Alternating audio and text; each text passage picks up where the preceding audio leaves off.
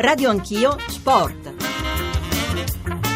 9.35, terza, ultima parte di Radio Anch'io Sport. Come sapete Gianni Infantino succede a Blatter alla guida della FIFA. Uh, un uh, presidente europeo uh, che batte gli sceicchi del Bahrain e della Giordania. La federazione mondiale forse ha scelto di non rischiare. È la domanda che vogliamo proporre subito ed è la prima, salutandolo al vicepresidente dell'UEFA Giancarlo Abete che è collegato con noi. Buongiorno Presidente. Buongiorno. Buongiorno. E allora diciamo, rischi, diciamo che la, la, FIFA nell'eleggere Infantino ha voluto evitare i rischi che potrebbero, che potevano nascondersi forse eh, all'interno, dietro le altre candidature?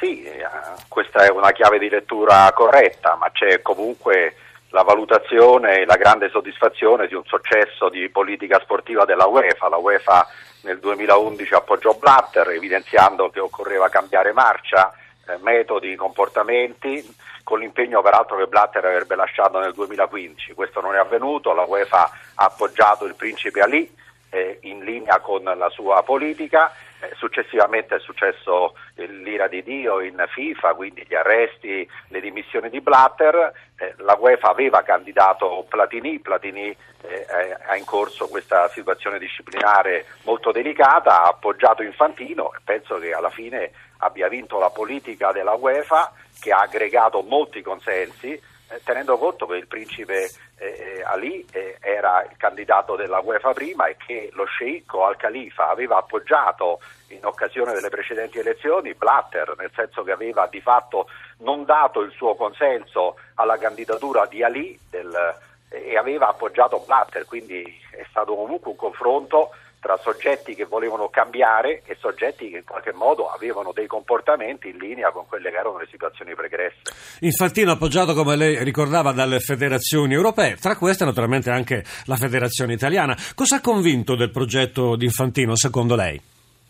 Ma io penso che eh, Infantino è una persona eh, che conosce molto bene il mondo del calcio, è segretario generale della UEFA eh, da molti anni, eh, la UEFA ha un livello di competizioni e ha un, eh, problematiche alcune volte di gran lunga superiori a quelli della FIFA, nel corso del quadriennio fattura il doppio della FIFA, ha una capacità di rapporto con i club e ha una visione naturalmente del calcio che è più matura, con tutto il rispetto eh, relativamente a quello che può essere una posizione eh, del, dello sceicco del Bahrain. Adesso onestamente, eh, fermo restando che dobbiamo essere tutti aperti al cambiamento, mi sembra che dia più garanzie di rinnovamento e di una dimensione di continuità nel rinnovamento infantino eh, piuttosto che affidare il calcio mondiale a una persona senza dubbio di valore, ma comunque che in qualche modo ha un'esperienza abbastanza relativa e che comunque si era sempre schierato pro Blatter, quindi da questo punto di vista lo dicono i fatti, non lo dicono le interpretazioni queste cose. Molto chiaro, con noi come lei sa molto bene ci sono i nostri opinionisti Paolo Casarin, Matteo Marani, Alberto Cerruti che credo vorranno esprimere le loro opinioni e anche proporre domande al vicepresidente dell'UEFA Abete. Comincerei da Paolo Casarin. Buongiorno mm, Giancarlo. Ciao Paolo. Ciao, e volevo dire, mh, mm, perfetto mi pare nel senso corretto e documentabile quello che hai appena detto. E ti è sembrato giusto che Infantino, che è una persona magnifica per, per quello che ho potuto vedere, no, abbia messo subito come prima cosa eh, in questo futuro che, che ha bisogno di, di tanti cambiamenti l'aumento del numero delle squadre per il mondiale. Cioè puntiamo tutti ancora su tanti soldi da beccare per poi farne chissà che cosa, speriamo bene, eh, attraverso competizioni sempre più grandi che poi dopo sappiamo come va a finire, al di là di un certo numero vengono fuori 10 a 1 e gli 8 a 2, non è che c'è competizione effettiva, c'è solo allargamento della partecipazione. Sopra... Ecco, prego. No, pre... no, soprattutto, scusi Presidente, ci aiuti lei a capire come si potrà fare 40 squadre ad un mondiale, il progetto è spericolato, ci aiuti lei a capire come si riuscirà a concretizzare.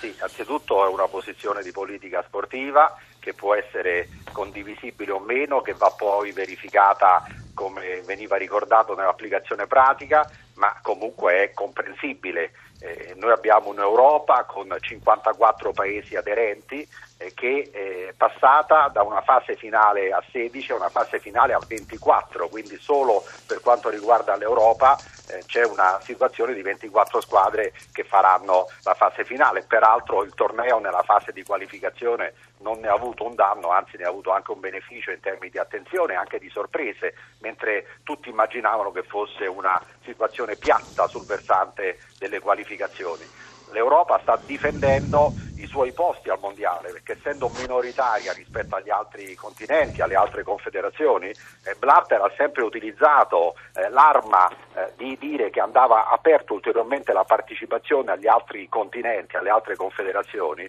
per indebolire l'Europa. E già sarà molto complesso per tutti diciamo, qualificarsi al prossimo mondiale, perché noi siamo abituati adesso a una fase finale a 24 e quindi avremo poi soltanto 13 qualificate per il prossimo mondiale. Quindi la mossa di Infantino, fermo restando ovviamente l'applicazione concreta, è stata una mossa senza dubbio propositiva e siamo comunque in una logica di campagna elettorale, ma anche difensiva per l'Europa, perché attraverso l'aumento ci può essere un piccolo incremento non proporzionale, ma comunque una tenuta eh, del numero dei, dei, paesi europei che possono partecipare al mondiale, altrimenti il rischio si correva e l'UEFA era molto preoccupata anche nelle precedenti occasioni che dopo la rielezione di Blatter, Blatter avrebbe diminuito il numero delle squadre europee partecipanti al mondiale.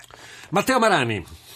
Sì, io partirei da questa considerazione e farei una sintesi, cioè Blatter è svizzero, Infantino è europeo, anche se sono diciamo, a 9 km di distanza uno dall'altro, sono d'accordo con Abete, credo anch'io che Infantino porti una visione molto più europea, se non altro insomma, per la sua estrazione è anche un pezzo d'Italia che arriva alla guida mh, della FIFA, quindi la capacità di, di, guardare all'Europa è un'Europa che torna, io dico finalmente centrale, forse dai tempi di Stanley Rouse che, che l'Europa non riesce ad avere un'espressione così forte alla guida del calcio internazionale. Primo auspicio che faccia pulizia, Infantino, vera pulizia. Guardavo ancora in questi giorni sui giornali anglosassoni tutto il tema delle nuove costruzioni fatte attorno al museo della FIFA. Ora la FIFA non può diventare anche società edile che costruisce, cioè, se no perdiamo veramente il senso delle cose. Quindi questa è la speranza di trasparenza, di pulizia e di un ritorno al calcio. Visto che Infantino ha 45 anni, credo che forse fortunatamente abbiamo trovato la persona giusta.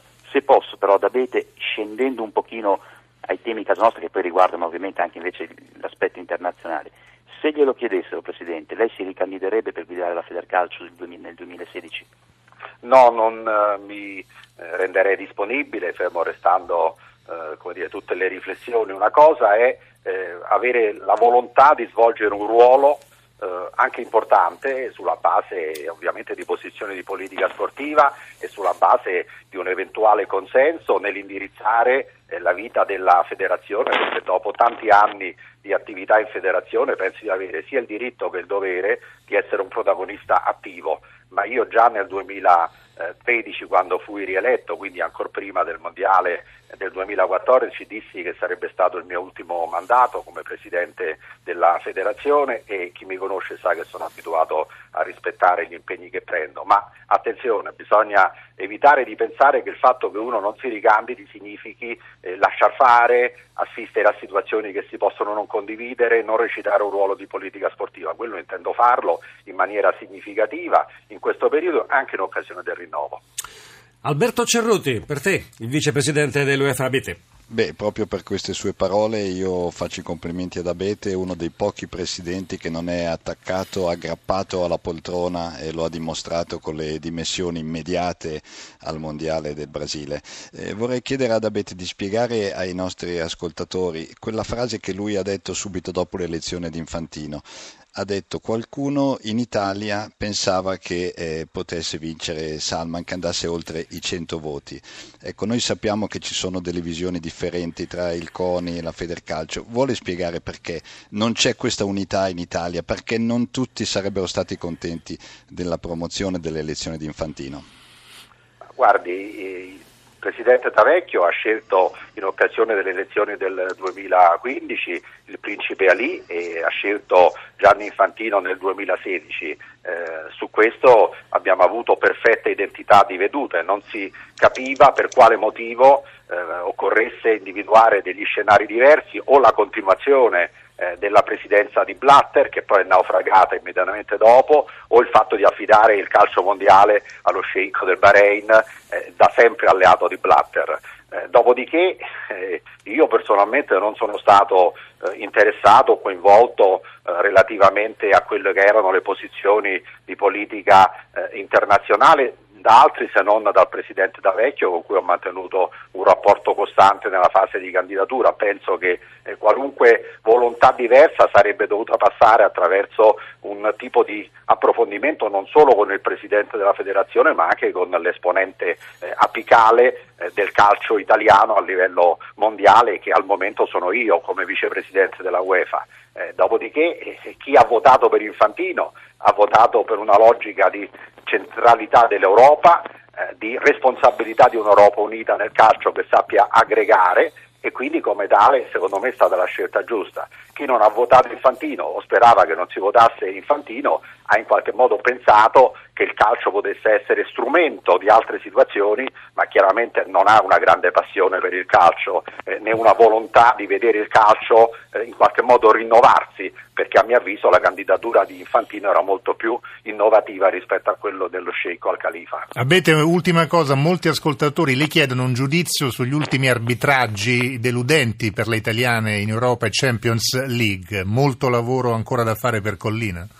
Sì, molto lavoro da fare per Collina, devo dire che in questa eh, diciamo, tornata eh, si sono concentrate una serie di eh, errori eh, abbastanza significativi. Eh, quello più clamoroso, anche se eh, il meno importante, è stato quel fallo laterale non visto dire, dal, dall'assistente diciamo, che, di una palla che era uscita di 20 cm sotto i suoi occhi, ma sostanzialmente dobbiamo però dire che nel, eh, negli anni eh, il trattamento che in qualche modo hanno avuto in termini di eh, uguale rispetto le squadre italiane è stato sempre eh, molto attento, le, eh, gli arbitraggi sono stati eh, mediamente tutti positivi. Certamente nell'ultima tornata questi arbitraggi non hanno avuto il risultato qualitativo delle situazioni precedenti ed è giusto che questo venga evidenziato, segnalato e anche fermo restando la crescita di tutti quanti gli arbitri vada in qualche modo utilizzato un sistema